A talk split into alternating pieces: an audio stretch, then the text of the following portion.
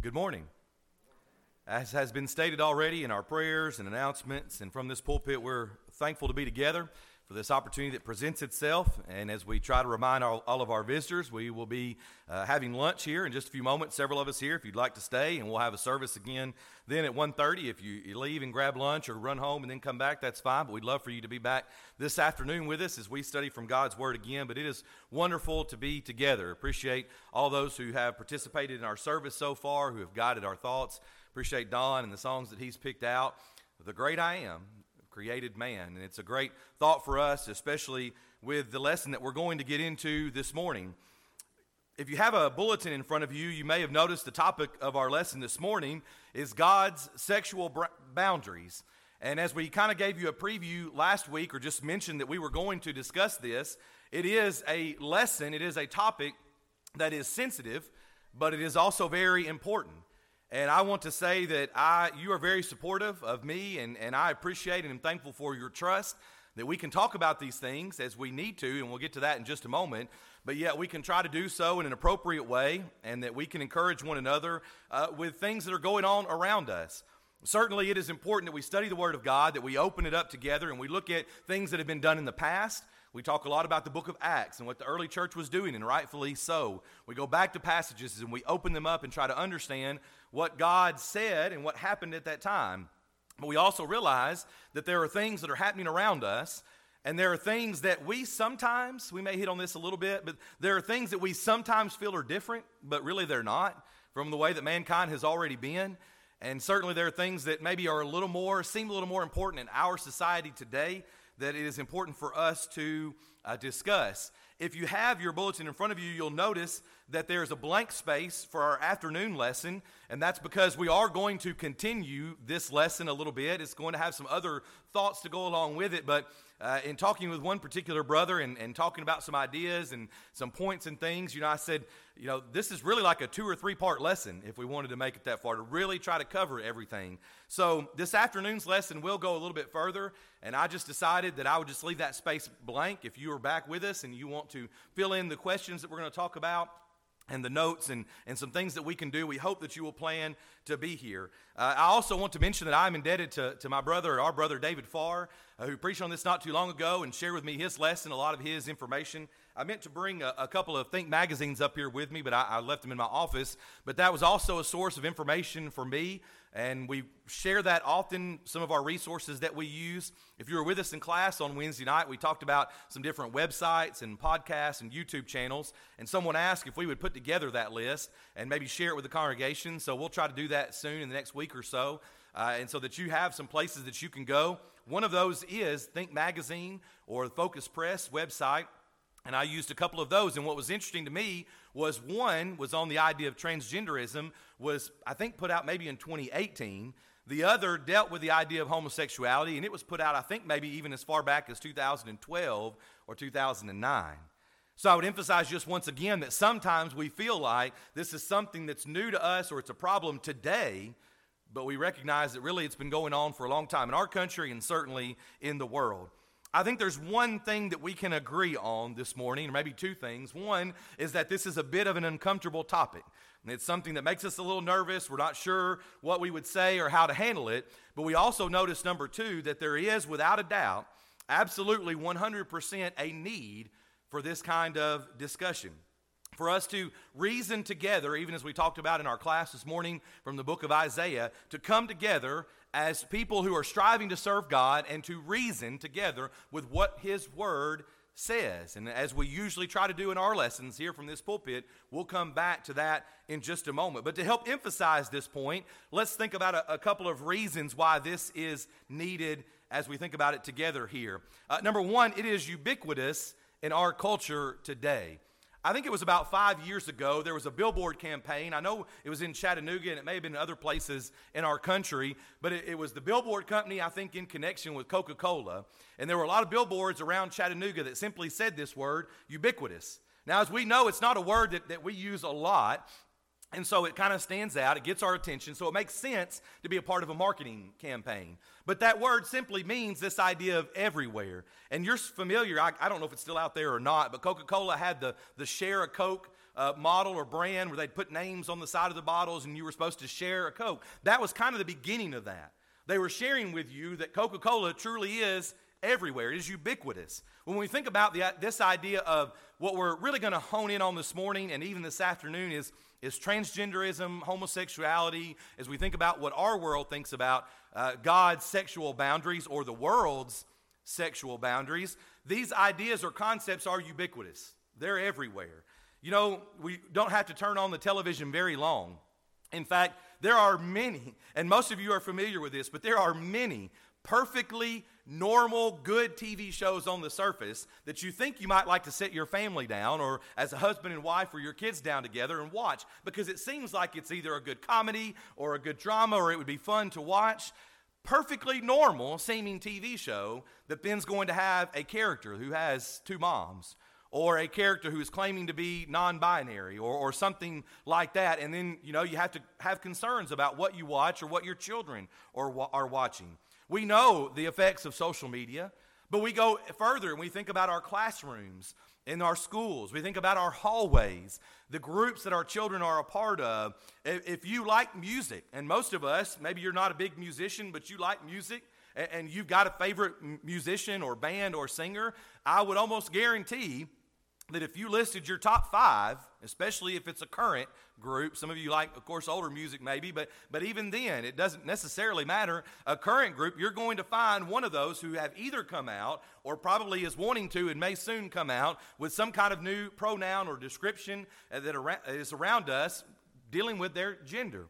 It is something, this is a discussion that is for all ages. Now, as I said a moment ago, we want to be appropriate we want to cover it sensitively and carefully, but it is ubiquitous. It is everywhere around us, which is why there is a need for this discussion. A second reason we might say this morning is because I think we have become a bit desensitized. Have we not to this idea? Some of you are saying, well, not me. You know, it certainly still shocks me, but I can say, uh, you know, myself, sometimes when we do think about those TV shows or those musicians or people that we know, our culture, what's going on around us, it's easy to kind of begin to say things like, well, you know, they are a practicing homosexual, but it's not that there's anything wrong with that. And I don't think that Christians necessarily always feel that way, but it is common when the world is around us and it seems like every person, whether you're at work or at school or in the store, and you were to look around the room, you might be one of 5, 10, 15 or more people who would say something against homosexuality. And when you are that one person, it becomes very easy just to simply say, well, you know, but there's not that there's anything wrong with that. It's not a big deal. So we become desensitized to something that is sin. Now, one thing we're going to say multiple times in the next 30 minutes or so is that there are lots of sins that we can become desensitized to. But this is certainly one, and it's happening more and more in our country today. Another reason that this is an important lesson, that there is a need for it, is because we must, we must and need to know the truth of the matter. Now, by truth, we are meaning what God has to say about the subject, about the matter. We live in a world where people talk about things like postmodernism. And they say, What's truth for you is truth for you. What's truth for me is truth for me. You need to live your truth. That's what people will say. But we need to know the truth, but it's not what you think, or you think, or you think, or what I think even, but it's what God has to say. And it is important that we talk about this because we need to know the truth. We need to know what God has to say so that we can discuss it with others, so that we can be informed and we can help people who are living in sin. A fourth thing that we might add to this list is we need to discuss this because of the church's past failings. Now, hear that carefully, but honestly, it's my opinion, I think the opinion of others, maybe especially my age and my generation, who are filling a bit of a gap between a time period where you would, people would say, well, we didn't know anybody who was a homosexual, you know, because nobody talked about it. Not that there wasn't anyone, but nobody talked about it. And maybe our children who now see that it is ubiquitous, it is everywhere.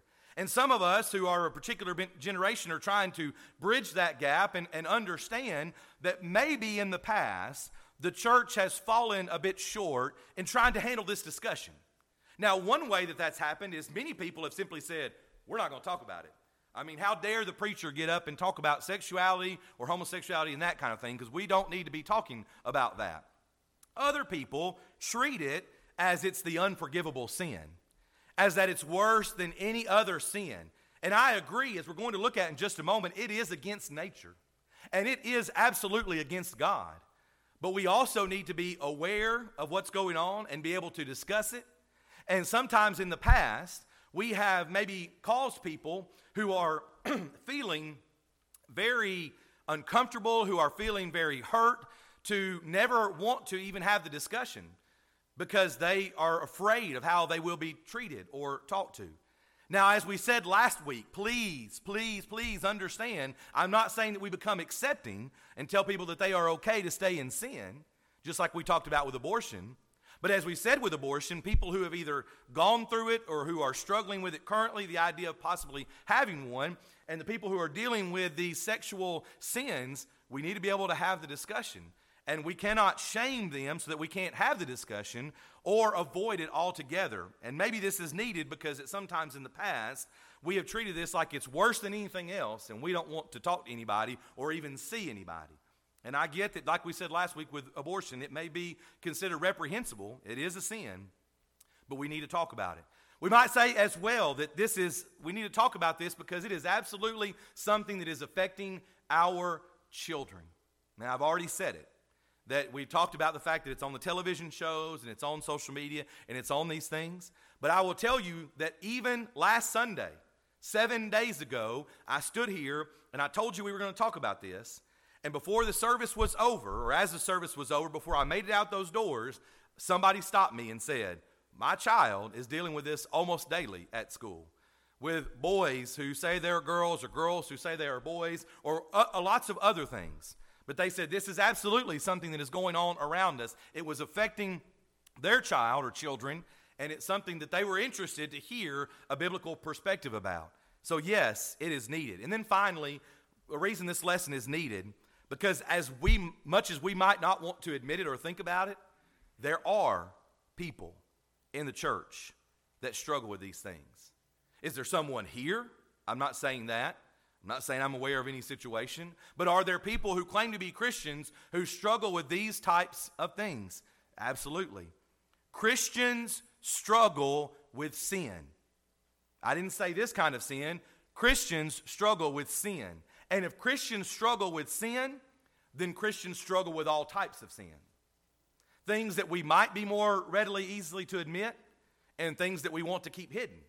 But there are people who are members of the church, whether it be here or somewhere else, who are dealing with these, these kinds of things, and so we need to talk about it. And as we say each week, the most important thing that we can do together in these few minutes that we have is to understand what God has to say. And as I said in particular, on purpose here in the slide, what does God say through His Word? He's left us His Word of how we should live, all things that pertain to life and godliness. Do you believe that, as Peter said it? I do. And I think that it's going to give us something that would help us with some of these thoughts. And as we're going to kind of go a little bit deeper this afternoon, let's begin to discuss it this morning. We might say, first of all, that we learn from God's Word that yes, God created two genders. God created two genders. Now, I don't know if you want to go to the Google Webs, as our brother Travis says, and try to look something like this up. I found some people who say that there are up to 160 different genders. As I kind of try to do it, I, somebody said there's 72 different genders. There's 51 genders that are listed on Facebook that you can, can choose from. But God created two genders. Genesis chapter 1 and verse number 27, going back to the beginning. So God created man in his own image. In the image of God, he created him, male and female, he created them. You know, sometimes we get frustrated today because it seems very confusing. You know, if you open up a, a, a, a, test today, I think about when I was in school having to take those standardized tests, you know, and you had to bubble in and you had to, you had to write your name, maybe your address or your social security number or something, and then you might write, you know, what race you are. You might write whether you're male or female. Not today. It gets very confusing. But we go back to the Word of God and we notice even back in the beginning, pardon me, that God made it very simple. He created him He created them male and female. God created two genders, but it goes further than that. Genesis chapter 2, verses 23 and 24. Then the man said, This at last is bone of my bones and flesh of my flesh. She shall be called woman because she was taken out of man. Therefore, a man shall leave his father and his mother and hold fast to his wife, and they shall become one flesh. God begins laying the foundation here, be, be, begins to lay the work about marriage, how two can become one. But we notice that there is a man and there is a woman, there is a husband and there is a wife. Again, I, I, was doing my best to keep this lesson in about 30 minutes or so this morning. We will touch on a, a, few other questions that you maybe have thought of, or a few things going a little deeper with that this afternoon. But this morning, we'll leave it here to say that yes, God created two genders. What does He say about these matters, about His sexual boundaries? Well, first of all, we notice that there is a male and a female. We would notice, secondly, that yes, God did create sexual boundaries. Now, the problem here is that the culture says, our culture today says there are no boundaries. Now, I'll give you this. For some of you that are older, there was a time when most of the world, our country, would agree that there were two genders, there were male and female, and that kind of thing. But as our world has changed, and when it has, as society has changed, we begin to say that there are no boundaries which is why the topic this morning, or the title, is important to consider that yes, God has put forth some sexual boundaries. And what we want to do here in the next couple of moments is think about some things that are then outside God's sexual boundaries. If we go back to the verses that we mentioned just a moment ago, there's male and female, and the two become one flesh inside the bonds of marriage. Those are God's sexual boundaries. We could leave it there and sit down. But it's very interesting. We talk about 2021. We talk about the 21st century. We talk about the United States today, our society, our culture. That's great. But we don't have to leave the book of Genesis to see people going outside of God's sexual boundaries. We see, first of all, in Genesis chapter 4 and verse number 19, that one of Cain's descendants by the name of Lamech took two wives. That's Genesis 4, by the way. We're not very far out of Genesis 1. And yet, here we begin to see people who are going outside of God's boundaries, leaving the husband and the wife, two becoming one flesh, and they've moved on now to polygamy. And polygamy has started here. We go further and we see in Genesis chapter 16 and verses 2 through 4 that something that is outside of God's sexual boundaries is fornication. It's in there in Genesis 16 that Abram takes Hagar. He's trying to find a way to fulfill the promise of God. God has made a promise to him about his descendants, and he is trying to do that. And his wife Sarah is going to take her, her maidservant Hagar and bring her to Abram so that they can try their way, which is a problem, their way to fulfill God's promise. And we see that fornication, I don't know if begins is the right word, but it's certainly present here in the book of Genesis. We go further to Genesis chapter 19 and verse number 5, and we certainly think about homosexuality. This is the place that we commonly refer to as we think about the men of Sodom. This is a place that was full of sin. And as these angels come to town, so to speak, and, and the men of Sodom see and, and find these angels, these men want then to know these angels, carnally, of course, physically. These men want to know these angels. And we know that one of the problems in Sodom was homosexuality. Again, not far we think about today. This is not 2021. This is the book of Genesis. We go not even outside that own chapter to Genesis chapter 19, verses 31 through 33, and we see Lot and his daughters. They get him drunk because they want to have children. And before you even get out of this particular chapter, we see incest being something that is outside of God's sexual boundaries. We preached on this not too long ago. I believe it was this year. And we made this statement that a lot of people say about Lot's daughters that you could take Lot's daughters out of Sodom, but you couldn't take Sodom out of Lot's daughters. They go on, they're outside of Sodom and Gomorrah, and yet here is sexual deviancy still being practiced, something outside of God's boundaries. We would notice as well in Genesis chapter 34 and verse number 2 the idea of rape that is mentioned in the book of Genesis. Shechem sees Dinah. He says, I want her and I want what I want. Not 2021, not 2020. Sounds like somebody was wanting to practice their own truth. I'll live my way, I'll do what I want to do. And he did. And we see this problem something outside of the boundaries that God has set. But then it's going to be in this particular section, but you'll notice it doesn't say outside at the top. Because we come further to Genesis chapter 39, and we meet a man named Joseph. And Joseph does something that goes to his origin. Joseph makes his decision based on what God wants and what God has said. And the famous verse, of course, is Genesis chapter 39 and verse number 9, where Joseph says to Potiphar's wife, How can I do this? How can I do this great sin and sin against God? Joseph made his decisions about his sexuality within the boundaries of what he knew God had said. And he was right. He did what God wanted. He made his decision based on what God had said, not what he thought would be best or what his truth was, or even what people around him were doing. Which leads us to our next point is that very often today for us, our sexuality is either shaped by our culture or our origin. And by origin, we mean God and God's plan, God's boundaries. We just pointed out a moment ago, but Joseph stayed with his origin. He made his decision based on his origin, on his creator, and what God had said.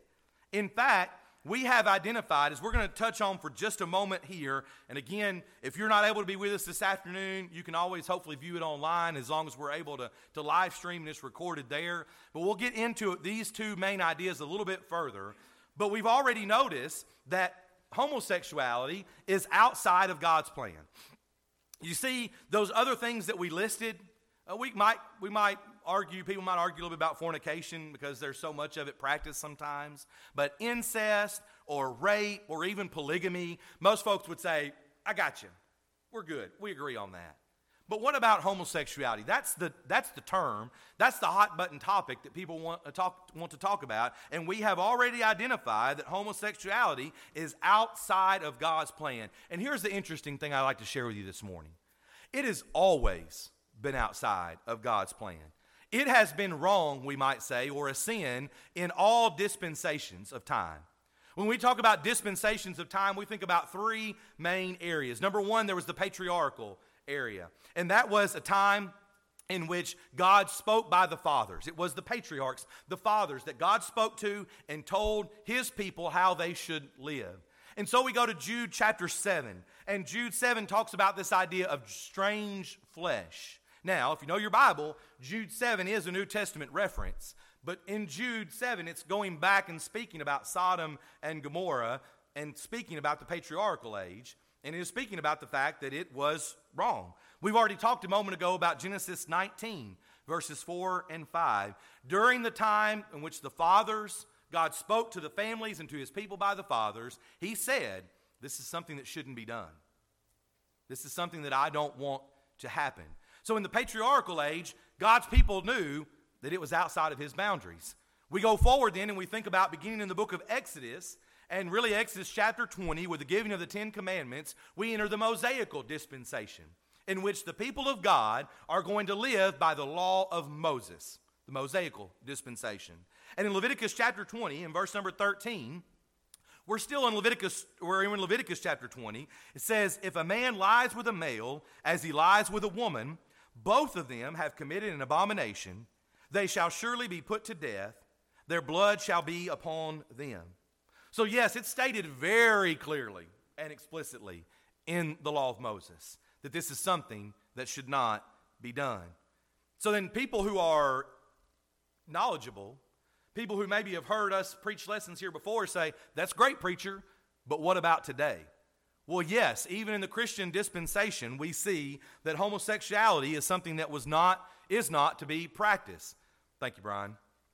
When we think about today, how are we living today? Well, 1 Corinthians chapter 6, verses 9 through 11, we preached on this less than a month ago, I think, and talked about the, the list of sins that are included there. And we see that listed there is the idea of homosexuality. Now, depending on the version that you have in front of you, you may see something a little different. But yes, God, it is something that God doesn't want to be practiced. The other place that it's usually mentioned that you may be familiar with is Romans chapter 1 and verse number 27. Likewise, also the men leaving the natural use of the woman burned in their lust for one another, men with men committing what is shameful, the New King James, and receiving themselves the penalty of their error, which was due. They changed the natural use, as we've kind of already referenced a few moments ago. So you say, yes, we, we got the Old Testament. We can read Leviticus. We don't live under that law. We're in the Christian dispensation. We live under the law of Christ. But even here, we see that Paul is writing and encouraging these people not to participate in homosexuality. We've already mentioned, though, that there is another topic, and we will get into this a little bit more this afternoon, but there is another topic, another word that's often used, and it's becoming more and more frequent, and that is the idea of transgenderism. In fact, one of the Think magazines that I was looking at and trying to find some information and get some, some ideas and some of our points made the point that in the writer's belief, this particular article, in that writer's opinion, we have already lost the war on homosexuality and same sex marriage. And many of us might say that seems to be the case in this country. We've already lost that war or that battle. What about transgenderism? Because homosexuality has been talked about for so long in this country, for many years now, but now we are seeing in our children's classrooms people who are struggling with this idea of trans- transgenderism. And what I'd like to share with you this morning is that I heard one writer say, and I think it's a great quote, that maybe transgenderism is more about an identity issue. You think about what's really going on there. You think about people who are really struggling with whether they are in the wrong body or their feelings or emotions. What are they struggling with? They're struggling with their identity. And one thing that the church can do, and probably has done, and maybe I've been guilty of before, is we trivialize these things. And so, what's said sometimes about this idea of an identity issue is we say, well, you know what? My child thought he was Spider Man for a long time, too. And it, we kind of laugh about it. And I get what we're saying because that's an identity issue, and we know our child's not Spider Man. And so then we say, well, th- we know this girl's not really a boy, or vice versa. But as we're going to talk about, we have to be careful when we say those things because while it may seem as ludicrous to us, there are people who are dealing with identity issues, maybe even more than sexuality issues when it comes to transgenderism. Many in the transgender, transgender community appear to think that they will be happier and have more self worth if they are of the opposite gender. And you know, gender is just a part of our identity. I, I'm, I'm a male. I'm also a preacher. I'm a husband. I'm a father a baseball coach, you know, whatever it might be. I have lots of things that contribute to my identity. Gender is one of those. And so maybe we need to think about this sometimes as we begin to think about discussing this with others. Not that we accept it or say it's okay, but that maybe it's less about sexuality and a little more about an identity crisis. Where else should we find our happiness and self worth but then in Christ?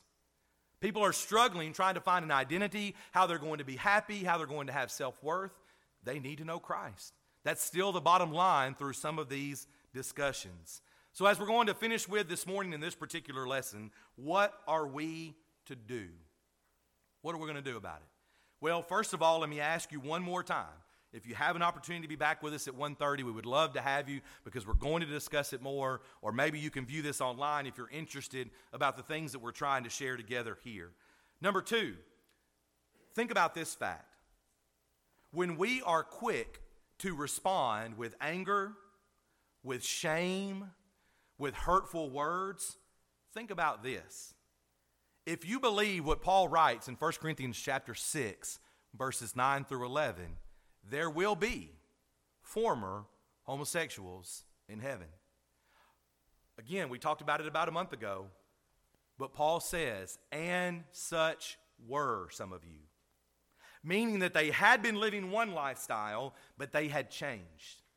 Now, the one thing we don't know about 1 Corinthians chapter 6, verses 9 through 11, is how many of those people stayed changed, that they didn't go back into their sinful ways, but assuming, and I think it's probably a good assumption, that at least one, if not more, of those people stayed in their new identity, which is found in Christ, then there will be former homosexuals in heaven.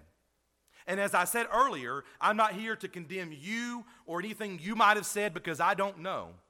But I think it's possible that for too long we have just shamed people and we've not wanted to talk about it and we've thought about how unnatural it seems without thinking about the fact that if someone can change their ways or their lifestyles, then yes, there can be and probably will be former homosexuals in heaven one day. Say it this way homosexuality is a sin, but God forgives sin. And what we think about very often is, I don't know if He can forgive their sin. Oh, but He can forgive my sin. Uh, you know, whatever it is, He can certainly forgive mine because I can be okay. But I don't know about that. That's not what the Bible teaches. God can forgive sin. God does forgive sin. And homosexuality is one of those. Let me say it this way as well. Sometimes we get caught up in trying to police the world, but Christians are told to police other Christians. Now, that doesn't mean that we shouldn't speak up about things that are wrong. That doesn't mean that we should try to not try to teach others about the love of Christ and how they need to change to live a Christ like life. But we as a church sometimes get caught up as the moral police, and we're going to tell everybody else how wrong they are. When what the Bible says, and by the way, it's really 1 Corinthians chapter 5. I didn't put the reference on the screen. But leading into chapter 6, verses 9 through 11, is chapter 5. And in there, Paul is telling them to correct a brother who is in sexual sin but it's a brother. We as Christians are not to associate with other Christians who are doing wrong, to withdraw fellowship. We are to help police each other and make sure we're, we're doing what's right.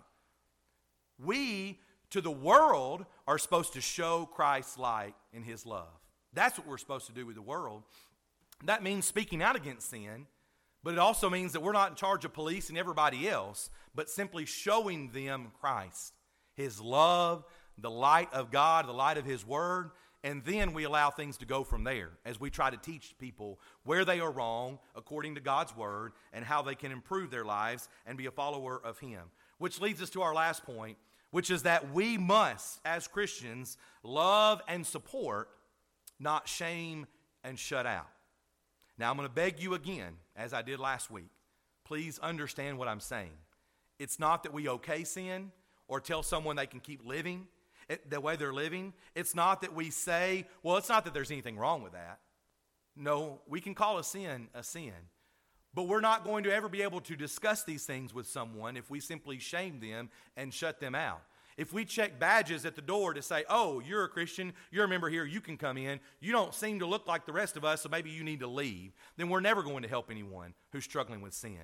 And that goes for homosexuality, for transgenderism, for alcoholism, and for lots of other sins that we might not group in the same category categories as others. As we conclude this lesson this morning, I didn't put it on the screen, but I saw one of the great things as we think about God's sexual, boundaries. One of the great things I saw, it was on a YouTube video. It was a discussion between a couple of ladies about our families and having these types of talks. And one of the ladies said, the title of the, the YouTube video was, Don't Let TikTok teach your children about sexuality. And I'm afraid for many of us, that's what we've come to do. We'll let Facebook handle it, we'll let Instagram handle it, we'll let TikTok handle it, we'll let the world handle talking to our children about sex, sexuality, and God's boundaries. Friends, our sexuality is a gift from God, and it must be used in His boundaries. We must stay within God's boundaries, and we must help others understand God's boundaries. That means being aware of these types of things. That means discussing them and being able to discuss with others who are struggling with these types of thoughts and feelings and do so in a loving and supportive way without shaming them and shutting them out so that they won't ever listen to what God has to say about the matter. It's a sensitive subject, but I appreciate your attention this morning. And as we conclude this lesson, we talk about God's simple plan of salvation uh, a song has been selected that through its words we might encourage you if you need to make a change. I've said this a lot recently, but this is another one of those topics that sometimes somebody says, well, nobody's going to respond to the invitation if you talk about sexuality or abortion or whatever it might be. That's not the point. That's not the case. We extend heaven's invitation as a matter of being together as a body of people, as Christians who are trying to encourage one another. If you're here this morning and you are not a child of God, whether it be something like sexuality or it be something like alcoholism or it be something like lying or stealing or anything, we sing to encourage you to become a child of God, to put on Christ in baptism and allow the Lord to add you to His church so that you can begin to live faithfully. Because guess what? We do all struggle with things. And part, a part of being His church is that we can encourage one another with moments like this and all throughout our life. Maybe you're here this morning and you are a child of God. You've been baptized before, but you have struggled with sin of any kind of nature. You've struggled to remain faithful, and you stand in need of confessing your sins, repenting of them before God, and praying to Him for forgiveness. What we're trying to say about this, loving and supporting instead of shaming and shutting out, is that there is no better place. There is no better time, even, than right now with the people gathered here to seek love, to seek help, to seek prayers. And we would love to encourage you, even now as we stand together and as we sing.